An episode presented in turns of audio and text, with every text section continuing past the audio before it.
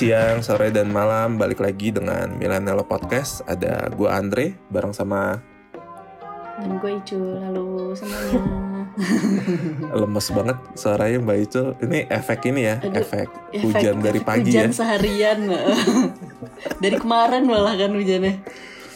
Apalagi waktu kerja lo kan lo masuk pagi banget bukan sih Mbak? Iya, jam 7 Nih guys, Kayak anak for your information Mbak kayak anak sekolah masuk kantornya jam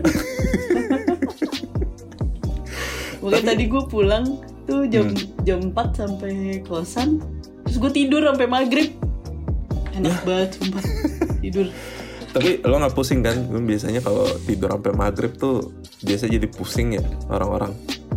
Enggak sih, makanya tadi gue agak telat kan pesen makannya gitu-gitu makan malamnya Tapi so far aman-aman aja sih Aman-aman aja. Heeh. Eh nonton UCL tadi malam. cuman nonton bentar doang terus sudah teler gitu kan nonton Napoli Napoli Liverpool. Mungkin kita iya eh, part pertama bahas ini kali ya hasil derby dulu nih, ya gak? hasil Gimana? derby dulu oke Gimana Mbak Icul ngeliat kemarin derby dalam Madonina? Wah kemarin derby tuh kayak happy banget sih bener-bener kayak eh, awal-awal nggak nyangka gitu kan Ah, bisa comeback kayak gitu. Walaupun Hmm. apa namanya menit-menit terakhir itu sumpah bikin deg-degan banget yang bener-bener udah berdoa udah diem udah diem udah gak bisa ngomong cuma berdoa dalam hati ya aduh di di apa namanya diserang terus mana Ya. emang ya dari dulu tuh Zeko emang mem sampai udah umur segitu aja sekarang masih jadi momoknya Milan tuh udah heran banget sih sama Asli, Zeko tuh asli. punya apa padahal Edin dia Dzeko. sempet bilang loh dia dia dia kan fans Milan juga sebenarnya gitu kan cuman Iya. ya karena satu dan lain hal dia nggak pernah punya kesempatan untuk masuk Milan dan Hmm. akhirnya malah ke Inter dan tetap aja masih bisa ngebobolin gawang Milan kalau lu gimana Mas Andre? perasaan lo Kalau gue, kalau gue sih jujur sam mirip ya sama Mbak Icul gitu. Apalagi terutama 15 sampai 20 menit terakhir tuh. Tapi tapi gue akan tetap Hmm. stand stand dengan eh, posisi gue pas gue bilang di grup WhatsApp ya, Mbak. Gitu kan gue bilang gini Hmm. pas ganti babak, gue bilang kan kayaknya kita perlu ganti back kanan deh. Terus kita masukin Simon Jair Hmm. gitu, lalu kalau lu pindah Iya. aja ke kanan ya gitu. Gue dengan Mm-mm. segala respect ke kapten kita saat ini, Davide Calabria, dia pemain yang bagus, gue bisa bilang gitu. Hmm. Tapi untuk kita bisa naik level atau naik tingkat, mungkin kita nggak bisa melakukan ini ya gitu dengan Hmm. Calabria di posisi starting terus-terusan Hmm. gitu karena gue nggak tahu ya ada pengaruh atau enggak gitu dengan operasi hernia dia musim lalu Hmm, tapi jujur gue melihat kecepatan dia tuh berkurang jauh banget berkurang Hmm. Heeh. ya gini ya Matteo Darmian itu kan bukan bukan back sayap yang bagus-bagus banget lah gitu ya Mm-mm. dia dia juga karirnya kan dulu dari AC Milan ke Torino Primavera Mm-mm. Heeh. Terus ke Manchester United juga nggak pernah jadi pilihan utama gitu tapi Matteo Darmian bisa gitu eh, bikin Davide Calabria tuh kesulitan pada hari itu Hmm. gitu Hmm. Hmm. ya golnya Edin Dzeko kan dari crossingnya dia ada di sebelah kiri gitu makanya gue bilang jujur ketika Simon Jair masuk malah kita bisa lebih tenang mainnya Hmm. gitu. Nah ini juga mungkin eh, balik lagi ke bahasannya bahwa kombinasi back kita itu Kalulu dan Tomori bagus, bagus banget gitu. Tapi ada saatnya untuk big match kayaknya lebih baik kita harus main dengan starting line up yang lebih matang ya. Gitu, lebih matang dengan artian Tomori tetap di tengah tapi kemudian ada Simon Jair yang menemani dia gitu karena eh, ini kan mirip seperti gimana kita bilangnya seperti dulu Nesta dan Thiago Silva ya gitu Iya. uh, gabungan antara back yang sudah senior dengan back yang sedang junior uh, junior dan lagi menanjak gitu karirnya. Jujur uh, agresivitas Tomori gue melihat dia dari musim lalu hingga saat ini yang bikin dia menonjol dibanding back-back Milan yang lain adalah agresivitasnya gitu. Mm-mm. Setiap kali ada bola crossing dia yang akan ambil duluan. Ada terobosan dia yang bikin cegatan. Ada kemudian pemain sprint dia yang akan body itu. Dan dia merasa nyaman untuk melakukan itu bisa jadi karena kalau bolanya lepas atau dia tidak melakukan fungsi pencegatan itu dengan baik, ada Simon Jair yang kemudian bisa covering dia gitu. Jadi rasa nyaman itu tuh ada di dirinya Tomori ketika dia jadi starting line up bersama Simon Jair. Nah, yang terjadi adalah ketika Pierre Kalulu dipasangkan dengan dia, Tomori jadi agak sedikit gamang kalau gue bilangnya gamang ya gamang dalam artian apakah dia harus agresif atau dia harus main agak sedikit ke belakang dan jadi commanding center back seperti yang selama ini dilakukan oleh Simon Jair Hmm. gitu karena biarkan Kalulu kemudian yang lebih agresif untuk mencegat segala sesuatu ancaman yang datang gitu.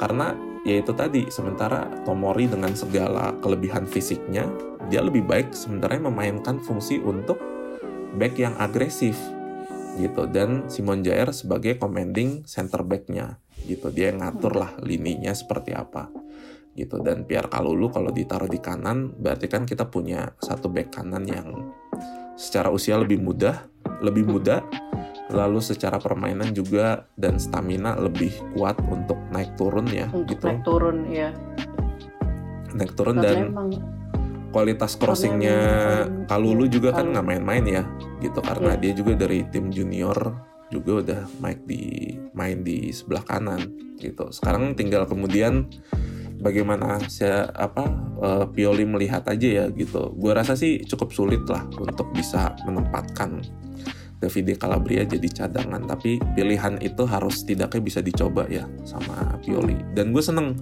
sama Pioli jujur eh, ketika dia melihat ada yang nggak jalan dia tanpa ragu ganti cepat kemudian. langsung ganti ya. Hmm. Heeh. gitu dia nggak ragu-ragu untuk kalau lo pemain starter gue tapi lo main yang nggak bagus-bagus banget ya udah gue cabut aja gitu gue ganti aja gitu. sebenarnya kan emang positifnya kalau dari uh, pemain utama sama reserve-nya itu uh, gapnya nggak terlalu jauh kan enaknya di situ sebenarnya kalau dari dulu kan Hmm, penyakitnya betul. Milan kan selalu tim utamanya bagus banget tapi Mm-mm. Tim reserve-nya tuh nggak nggak sebagus itu. Makanya di mana Ya. kita tuh selalu punya problem kalau tim utamanya itu ada yang cedera gitu kan. Dari Ya, dulu setuju, bertahun-tahun setuju. kan. Masalah Milan kan kayak gitu gitu. Nah sekarang tuh gue ngelihatnya ini bagus nih pemain uta- eh, tim utamanya sama pemain reserve-nya itu. Hmm. gapnya nggak terlalu jauh. Jadi mereka juga ada. Di tiap latihan lo suka nontonin kayak video-video latihannya gitu gak sih? Nggak. Di suka. pada saat latihan pun tuh mereka bener-bener sesemangat itu karena mereka ngerasa bener. posisi gue bisa digantiin kapan aja nih gitu. Kalau gue main jelek dikit gitu. Ya itu sih emang yang waktu itu juga pernah kita bahas kan itu yang itu yang Hmm. bagus sebenarnya. Jadi ningkatin performa timnya itu dengan dengan dengan Persaingan ya, internal. saingan persaingan internal gitu kan. Kayak gitu sih apalagi sekarang eh, ada ada juga ada si Sergio Des juga kan di kanan gitu. Ya Sergino Des ya akhirnya main Heeh. juga. iya. Makanya. Dan kemarin kan gue ngeliat kayak uh, si dibilang pada bilangnya kan Calabria kayak agak marah gitu ya diganti. Ya, tapi ini udah ngomongin detail sih. Heeh. Heeh. Ya, ya geser dikit lah. Cuman karena ya karena lagi ngomongin Calabria. Cuman ternyata dia kan bikin statement kan di di Instagramnya dia kalau dia tuh ma- apa namanya marah itu ke diri dia sendiri bukan karena diganti. Hmm. jadi ya mungkin itu emang maksudnya persaingannya ya lo main jelek dikit ganti gitu. Ya di ya situ Pioli bagusnya. Dan senatore-senatore di Milan tuh bisa menjaga timnya agar tetap kondusif ya gitu. Ya kalau lo marah ya marah ke diri sendiri aja. Nggak usah marahin orang lain kayak Hakan Calna ya ya itu kan part of the derby ya. Jadi kita bisa deh ngomongin.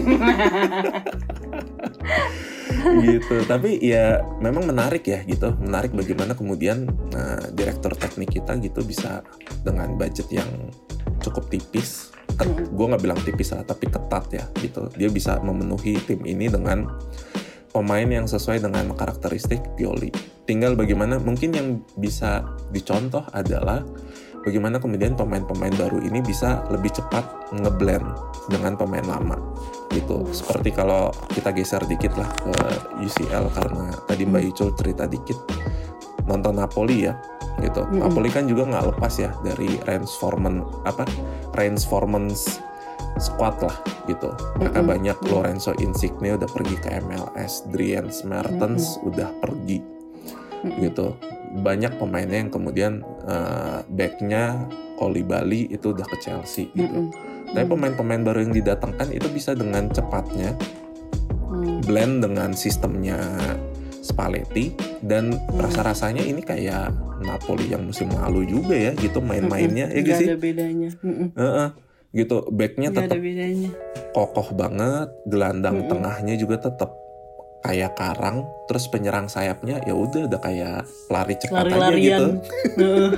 Kayak gue ngeliat ada du- ada tiga le- tiga layout tuh gak sih pas nonton. Iya, sum, sum, karena- sum, sum, sum. Wah gila banget, serem sih kalau ketemu Osi- Napoli. Osimen juga kan salah satu striker lengkap ya gitu. Dia kan Iya, tinggi, iya, larinya iya. juga cepet gitu. Larinya ya cepet, musim iya. lalu bisa ditenangin sama Tomori ya karena Tomori punya kemampuan fisik gitu untuk ngimbangin Iya. itu. Kayaknya kalau Heeh. yang lain sih kayak nggak bisa ya. gitu. Heeh, susah.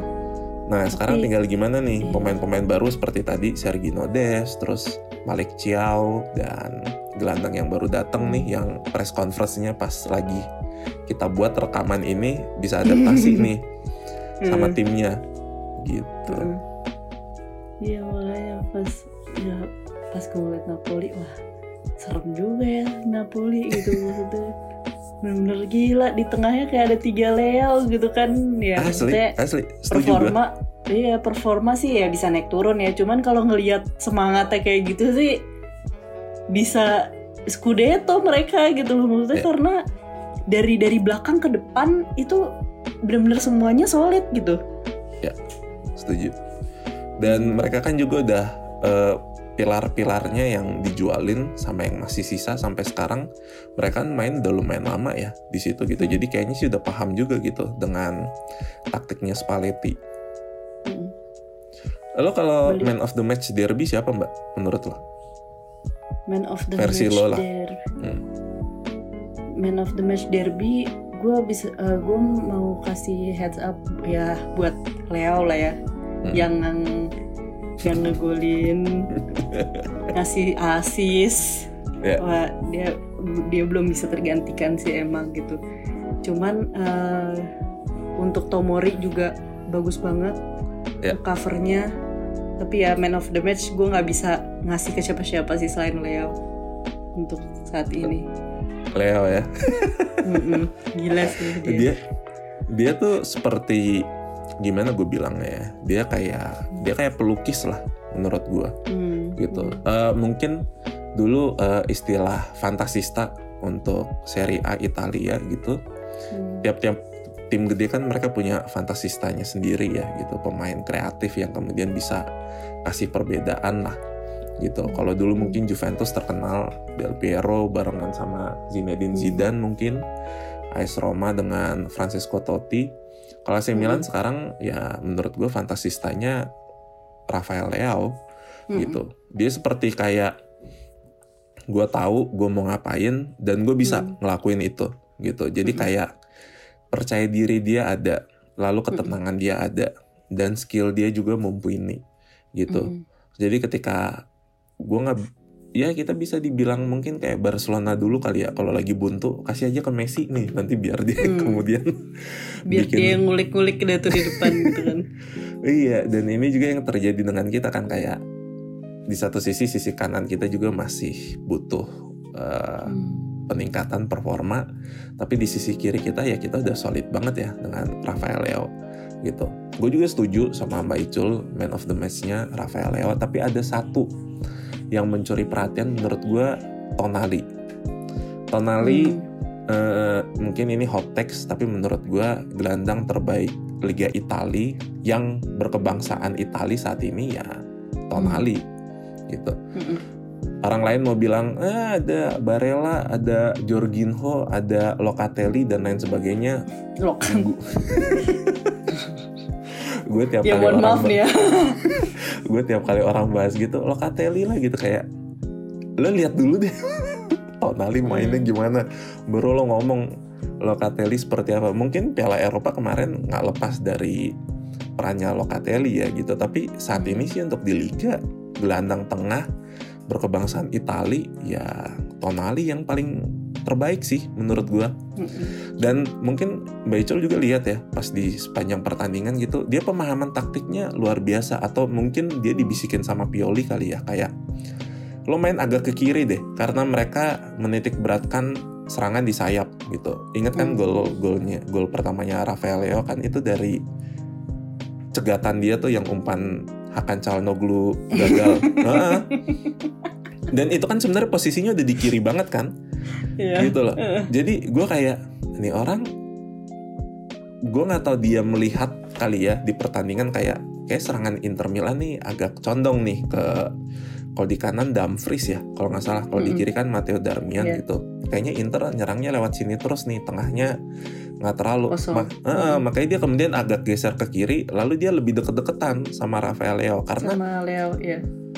ada dua umpan lambung dia yang langsung ke Jiro, Jiro nggak bisa manfaatin dua-duanya.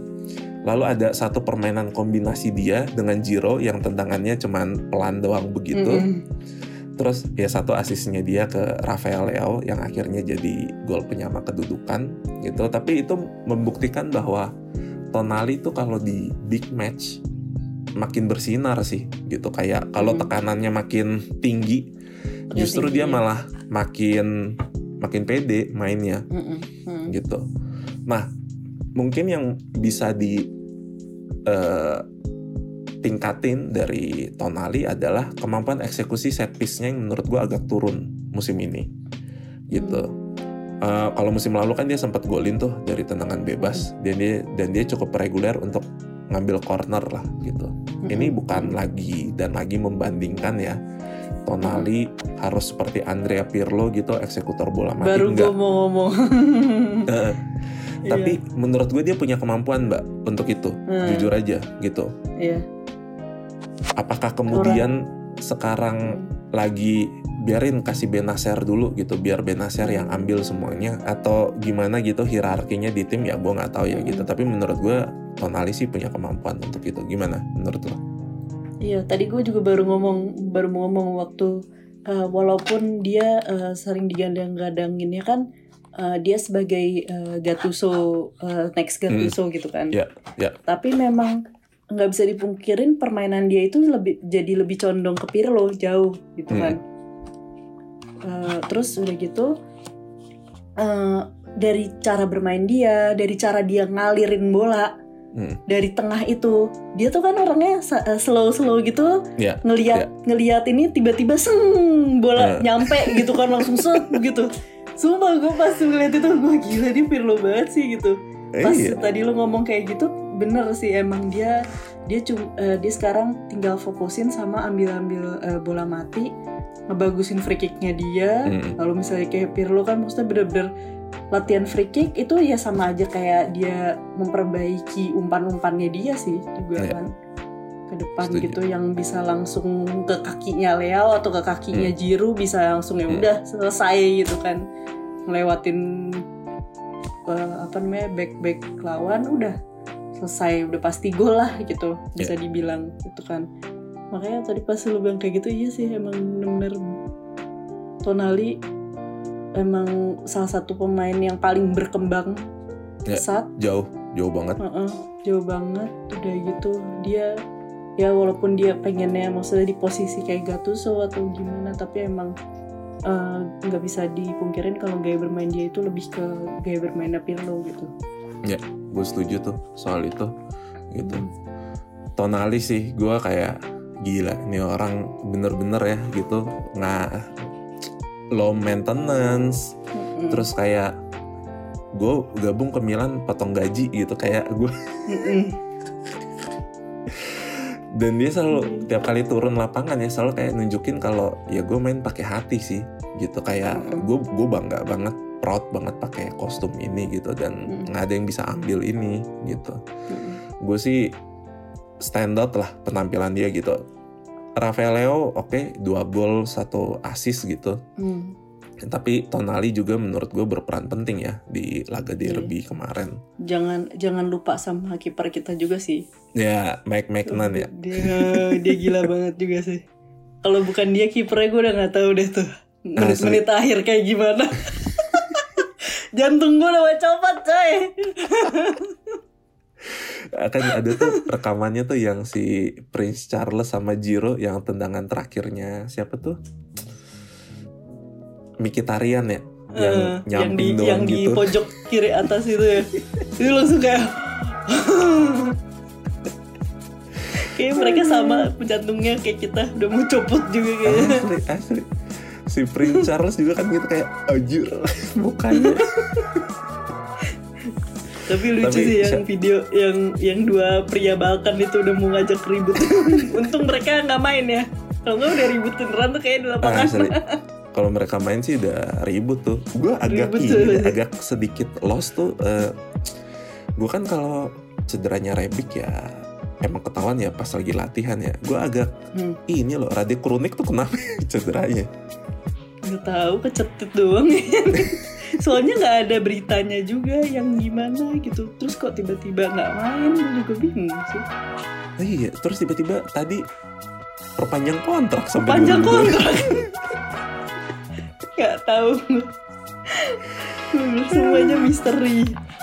iya Berarti yang, yang belum sama- perpanjang tinggal tinggal Leo sama Beracer doang. ya?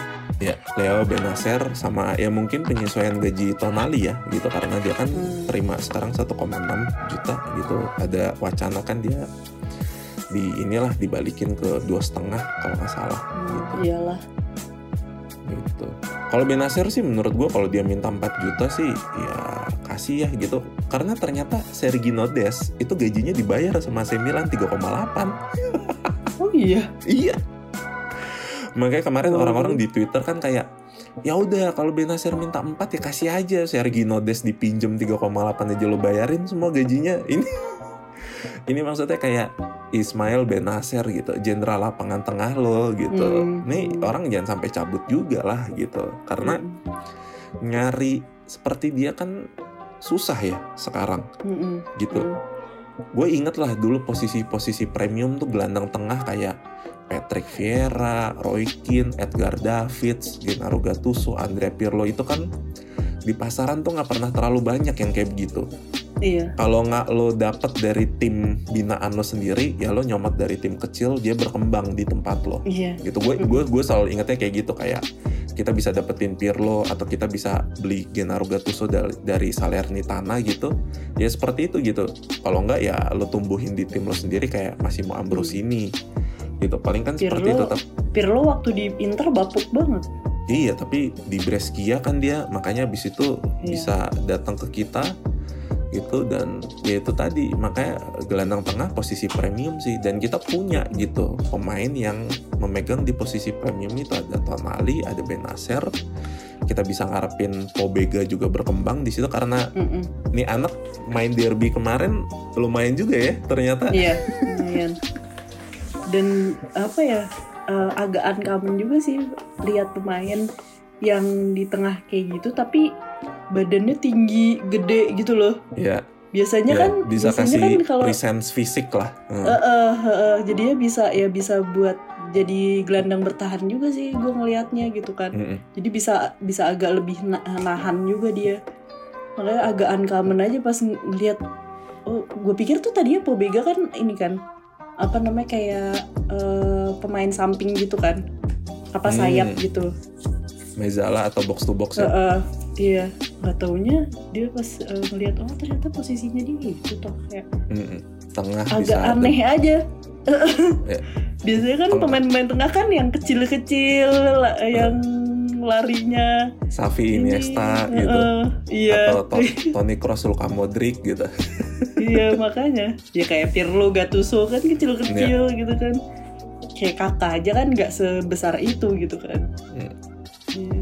tapi ternyata ada Pobega dan ya gue rasa sih dia tinggal butuh waktu ya untuk bisa beradaptasi gitu ya kalau memang partai-partai Coppa Italia atau misalnya kayak abis ini abis champion nih terus kita akhir weekend nanti main ya menurut gue sih Pobega bisa ya dicoba main dari awal gitu. Gue juga agak penasaran gitu kalau dia dicoba dari awal tuh gimana sih dia Mm-mm. eh, di hierarki gelandang tengahnya AC Milan saat ini gitu. Karena mungkin posisi pertama masih Benacer yang kedua Tonali. Itu kayaknya udah nggak mungkin tergantikan. Tapi siapa kemudian gelandang nomor 3 atau gelandang nomor 4 kita nih terutama untuk gelandang tengah? Apakah Pobega bisa seperti itu atau malah justru pemain baru yang datang yang apa press conference-nya diadakan nih pas kita lagi rekam podcast ini kan kita nggak tahu. Karena itu juga lumayan juga tuh mainnya. Kalau gue lihat dari YouTube ya.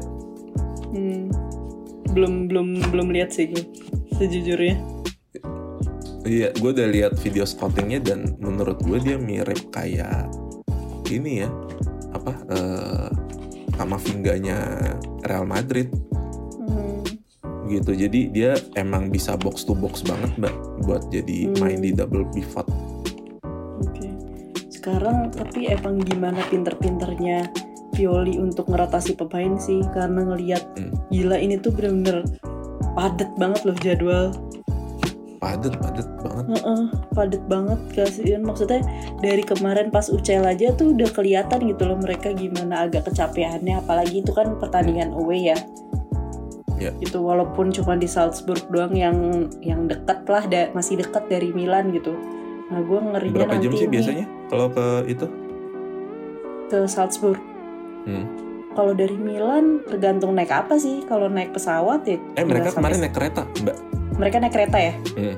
Naik kereta paling 3 jam 4 4 jam 4 jaman lah. udah, udah Harusnya. sama udah sama mau ke Bandung dong ya Iya, makanya coba kita lihat nih.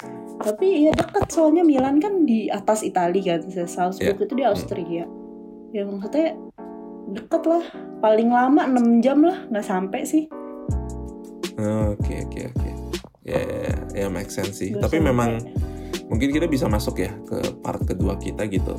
Laga perdana UCL AC Milan Mm-mm. kemarin bertandang ke Salzburg.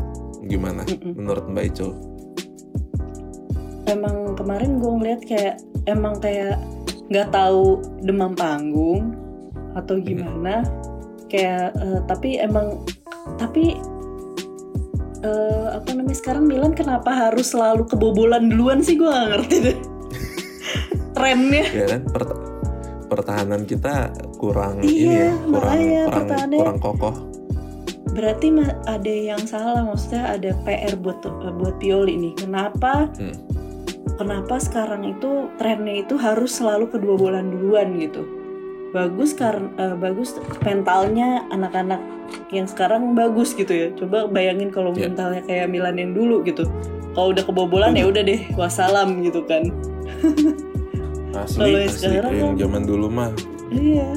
Kalau yang sekarang kan maksudnya kebobolan mungkin mereka jadi malah jadi penyemangat gitu kan malah bisa ngegolin Iya. gitu. Tapi kenapa harus punya tren yang seperti itu gitu kan? Berarti kan ada yang salah di pertahanannya gitu. Eh, Satu yang tadi gue bilang itu apakah karena mereka demam panggung baru baru ini ke UCL lagi gitu kan? Dan yang musim lalu kan ya di UCL juga cuma berapa pertandingan gitu kan? Ya kita nggak lolos Hmm. dari grup. iya makanya nggak lolos grup kan langsung nah yang gue takutin itu juga kemarin sih pertandingannya oke mereka mereka mainnya juga ya kayak main seperti biasa Milan tapi Salzburg juga ternyata di luar dugaan mereka juga punya pem- eh, permainan yang lumayan pressing ya jadi Ya. eh, di- ketika Milan biasanya kan Milan yang ngepres kan nih Hmm. pemain lawan full Hmm. press gitu. Nah tapi kemarin itu gue ngeliatnya ketika mereka dapat eh, counter atau dapat lawan yang juga mainnya lumayan pressing, mereka jadi kayak agak bingung gitu. Kenapa jadi mereka yang di press gitu loh? Ya, ya. Biasanya kan soalnya mereka yang ngepres kan gitu. terus jadi kayak agak bingung gitu terus eh, kemarin gue ngeliatnya juga eh, mereka juga kelihatan kecapean sih kayak Iya.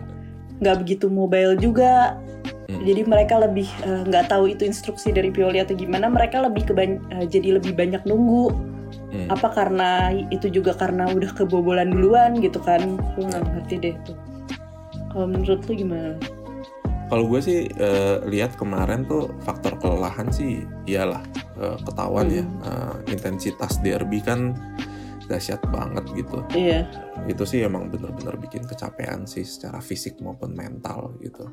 Nah, Mm-mm. Yang menarik sebenarnya berikutnya adalah eh, approach-nya Pioli kayaknya memang seperti tadi Mbak Icul bilang nih di Liga. Champion. Kayaknya dia nggak mau terlalu forsir terlalu banyak ya karena ini kan sebenarnya permain apa eh, turnamen yang cukup lama Mm-mm. gitu. Takutnya kalau digeber sekarang tetap nerapin pressing dan lain sebagainya, mereka kan lebih cepat burn out gitu. Sementara mereka masih diharapkan bisa pick di week kedua, week ketiga terutama gitu Hmm. AC Milan. Nah, yang menarik juga berikutnya adalah pemilihan Prince Charles jadi terpartista kita yang utama gitu. Nah, Hmm. Menurut gua dia masih belum sering main segitiga barengan sama Benacer dan Tonali. Jadi Tonali sama Benacer sering bertukar umpan, tapi mereka kemudian jarang berbagi umpan dengan Prince Charles nih. Hmm. gitu. Seringkali kemudian abis Benacer, Tonali, Benacer, Tonali geser ke Theo atau enggak geser ke Hmm. Leao atau enggak geser ke Calabria, geser ke sayap lagi. Gitu. Itu malah menurut gua bikin Prince Charles lumayan kemarin nggak terlalu kelihatan walaupun dia lebih sering tracking ya. Jadinya gitu Hmm. kesadaran bertahan dia sih gue bisa bilang lebih baik daripada Ibrahim Diaz gitu. Mungkin Ibrahim Diaz mainnya lebih direct dan dia bagi bolanya lebih sering ya barengan sama. Dia mau turun ke dalam terus dia mau gitu bertukar umpan dengan Benacer dan si Tonali. Tapi menurut gue ini Hmm. sih bisa diatasi kalau mereka lebih sering main bareng nantinya. Gitu. Diharapkan kalau kemudian main bareng kombinasi antara ketiganya itu bisa lebih cair terutama untuk bisa mendominasi lapangan tengah Mm-mm. gitu. Dan ternyata kalau dipikir-pikir striker kita lumayan tipis juga ya kalau Giro Iya lagi makanya makanya. Giro diganti sisanya tinggal Origi loh. Origi Hmm. habis itu Lazetic. Nah kita nggak punya siapa-siapa lagi habis itu Iya. karena Ibra masih cedera. Mm-mm. Itu itu mungkin juga yang bikin jadi kayak per- apa penyerangan kita tuh bener-bener tertumpu banget sama Oliver Giro yang mana udah 36 tahun Mm-mm. terus di Fok Origi yang mana baru selesai cedera gitu jadi itu Mm-mm. ya cukup memprihatinkan lah walaupun kemudian ada titik terang ya dengan Salamakra akhirnya ngegolin lalu dapat dapat man man of the Man match of the match. Gokil banget. Iya dan dia ternyata di wawancaranya nih baca gue nggak tahu dia lo baca atau enggak ya. Dia mengakui nih kalau dia ya play have been played like a shit lah selama ini. Hmm, gitu hmm, dan hmm. gol itu bener-bener dia tunggu ya gitu. Makanya kan gue nggak ngelihat dia peluk Rafael Leo aja dia kabur sendiri ke kanan. Si goblok padahal yang umpan kan kayak kayak pengen ngerasain gitu loh ngerasain kayak ah akhirnya gue bisa golin gitu. Ya iya tapi Hmm. itu yang umpan lo disalam juga kali dasarnya bo- dasar bocah 24 tahun tuh. Gitu ya. Ini semoga bisa jadi pembuka rekening gol ya buat dia gitu. Rekening gol rekening asis karena Hmm. mungkin kita memang ada pemain-pemain yang butuh 2-3 tahun ya. Kayak Frank Casey gitu yang emang diperem dulu gitu sampai akhirnya jadi matang. Nah mungkin Salamaker juga sih tipikalnya seperti ini nih. Sebelum dia jadi pemain sayap yang lumayan cukup bagus ya kita ngerasain lah dia mainnya kemarin-kemarin kayak gimana gitu. Sering banget Iya. buat sering banget goreng-goreng nggak jelas Mm-mm. gitu sering banget buang kesempatan dan lain sebagainya gitu Salamaker, Salamaker ada-ada aja nih bocah satu Aduh, mana kan dia gayanya kan emang gitu kan. iya lucu sih anak putih gitu tapi gayanya pengen bling bling kayak Leo gitu Gue kalau ngeliatin Instagram suka geleng-geleng kayak nih bocah deh. Asli. Nah, mungkin terakhir kita sambil tutup ini kali ya prediksi nih Sampdoria versus Milan nih Eh, main nanti hari Minggu dini hari 145. Mm-mm. Sampdoria sih gue Kayaknya- lihat di sini peringkat 18 nih. AC Milan kan Iya. sekarang peringkat 3 ya. Mm-mm. Gimana menurut Mbak Icul? Ah, kalau gue ngeliat sampai saat ini sih kayaknya yang di bawah-bawah kayak Monza, Sampdoria gitu kan maksudnya memang belum banyak kesem- banyak kesempatan untuk berkembang sih di awal-awal ini. Jadi ya Milan harus manfaatin sebaik-baiknya bawa pulang tiga poin, jangan sampai ke colongan lagi gitu kan. Karena kalau misalnya lengah sedikit aja ya lihat sendiri gitu di liga sekarang dari posisi Ketat 1 banget. sampai 9 ketat Dan- banget loh gitu. Dan ini selain Napoli si Atalanta tuh anjir yang gua sampai mention lo di Twitter lihat nih menang menang lagi si bangsat susah banget nih tim takluk tuh Iya kan, bener kan waktu kita ngomong yang bareng sama Mas Angga itu? Iya. Kayak Atalanta tuh nggak bisa di nggak bisa ditun dan ter- terbukti juga kan omonganku dengan Roma. Iya. Romanya malah melempem sekarang. Malah Atalanta sekarang ada ada dua pemain yang lagi hot-hotnya nih di Iya. Liga Italia. Heeh. Mereka emang spesialis nemu aja tuh berlian-berlian Mm-mm. mentah yang nggak tahu main di liga mana gitu tiba-tiba Iya. dibeli sama mereka bagus aja mainnya di Liga Italia. Dan sekarang kan mereka pemuncak klasemen nih. Iya makanya. Lima kali main, Hmm. empat kali menang, seri sekali. Atalanta tuh nggak bisa diremehin gitu maksudnya dia Ya, tuh pasti setuju. ada aja gitu. Malah Roma tuh awal-awal doang selalu dari dulu kayak gitu. oh Allah ngeri nih Roma gini gini gini. Ntar juga mau mendekati tengah musim udah melempem, eh malah lebih cepat dari perkiraan. Langsung dibantai 4-0 aja. makanya, ya makanya eh, lawan Sampdoria kita harus ini sih bener-bener harus tiga, bawa pulang tiga poin apa pun itu caranya gitu mumpung lagi lawan yang bawah-bawah dulu gitu karena eh, nanti ke depannya kita juga akan lawan Napoli kan dalam waktu dekat ya Eh, Setelah- sambil gue lihat Juve Juve Juve Jadi setelah Sampdoria lawan Milan, kita eh, masuk lagi ke UCL, ketemu Dinamo Hmm. Zagreb di kandang kita. Terus eh, September 19 udah ketemu Napoli. Iya kan Napoli dulu ya baru ya, Juve Napoli dulu. Napoli dulu terus baru Juve. Bahkan Nah, abis itu. Napoli kita masih ketemu Empoli. Chelsea kan Abis itu ketemu Chelsea. Ya, iya mainnya makanya aduh mainnya sih tiga hari sekali nih. Hmm. makanya wah, makanya yang tadi gue bilang sih benar harus Pioli gimana pinter-pinternya dia ngerotasi pemain deh jangan sampai ada yang fat Ya. fatigue gitu kan ada yang kelelahan gitu dan Ya, dia harus Milan Dia harus milih-milih partainya sih, Mbak, gitu kayak iya mungkin heeh. Nah ini agak-agak tricky di sini adalah dia mau cadangin di Sampdoria atau dia nanti mau cadangin pemain-pemain utamanya ketika lawan Dinamo Zagreb gitu. Hmm. Dinamo Zagreb mungkin nggak terlalu terkenal ada lain sebagainya tapi ini partai UCL. Sementara Hmm. Sampdoria Serie A juga ya kalau bisa sih jangan sampai seri atau kalah ya karena Hmm, persaingannya hmm. ketat gitu. Untuk kemudian nanti starternya semuanya bisa main lagi lawan Napoli. Mungkin Empoli nanti dicadangin lagi, Chelsea main lagi tim utamanya. Hmm. Tapi habis lawan Chelsea kita ketemu Juventus. Nah, ini nah Chelsea versus Milan. Oktober 8 Milan Juventus, Oktober 12 Milan Chelsea. Wah, nih gila sih udah gitu itu gila. lawan Juventus itu loh di dimajuin sehari loh tadinya kan hari Minggu jadinya hari Oh. Sabtu Mm-mm. Oh, iya, dirubah Mak. jadwalnya Oh iya, makanya nih abis Chelsea Milan 6 Oktober, 8 Oktobernya lo udah ketemu sama Juventus. Iya, makanya gue juga bingung itu kenapa dipindahin ke Sabtu. Top. Ini pengelola liga yang satu ini dari musim-musim lalu nggak berhenti berhenti gobloknya asli beneran gue kalau udah soal jadwal penyelenggaraan Liga Italia dah kayak ini emang in favornya tuh buat Juve mulu gitu loh dari dulu tuh.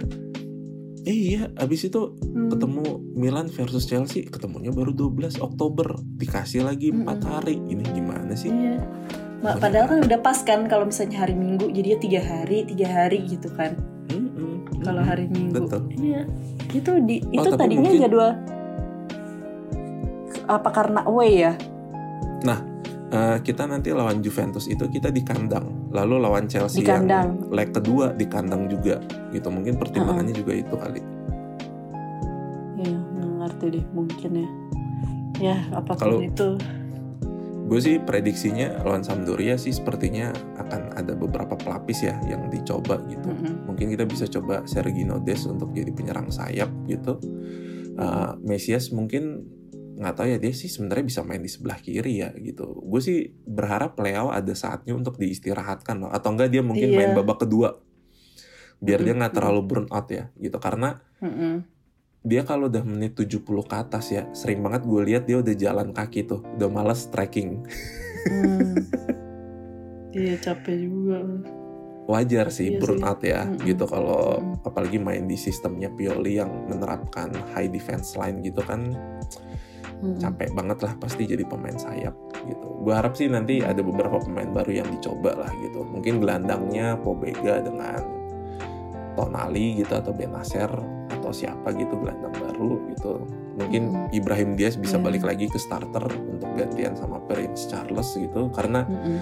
gue masih percaya Ibrahim Diaz masih bisa jadi peran kunci lah untuk musim Mm-mm. ini gitu dengan segala keahlian teknis dia gue sih masih pegang dia gitu Mm. Nah, prediksi lo berapa mbak kira-kira lawan Sampdoria Prediksi gue 2-0 lah siapa yang golin buat Milan. Yang ngegolin, hmm, siapa ya? di Origi Giroud, eh, Bukar bisa. Teminggol Semoga ya. Eh. Ori, Ori, Origi sama sama sama siapa? Sama Giroud? oke gue mungkin 2-0 Origi sama Prince Charles Wes. Wih, Prince Charles belum golin juga loh iya. Cuman jangan dikasih pressure lah, biarkan dia biarkan dia Berkarya. berkembang Oke, dari itu aja dari kita eh, Millennial Mhm. Podcast. Gua Andre signing out. Dan gue Ico, sampai ketemu lagi di episode berikutnya. Forza Milan. Forza Milan.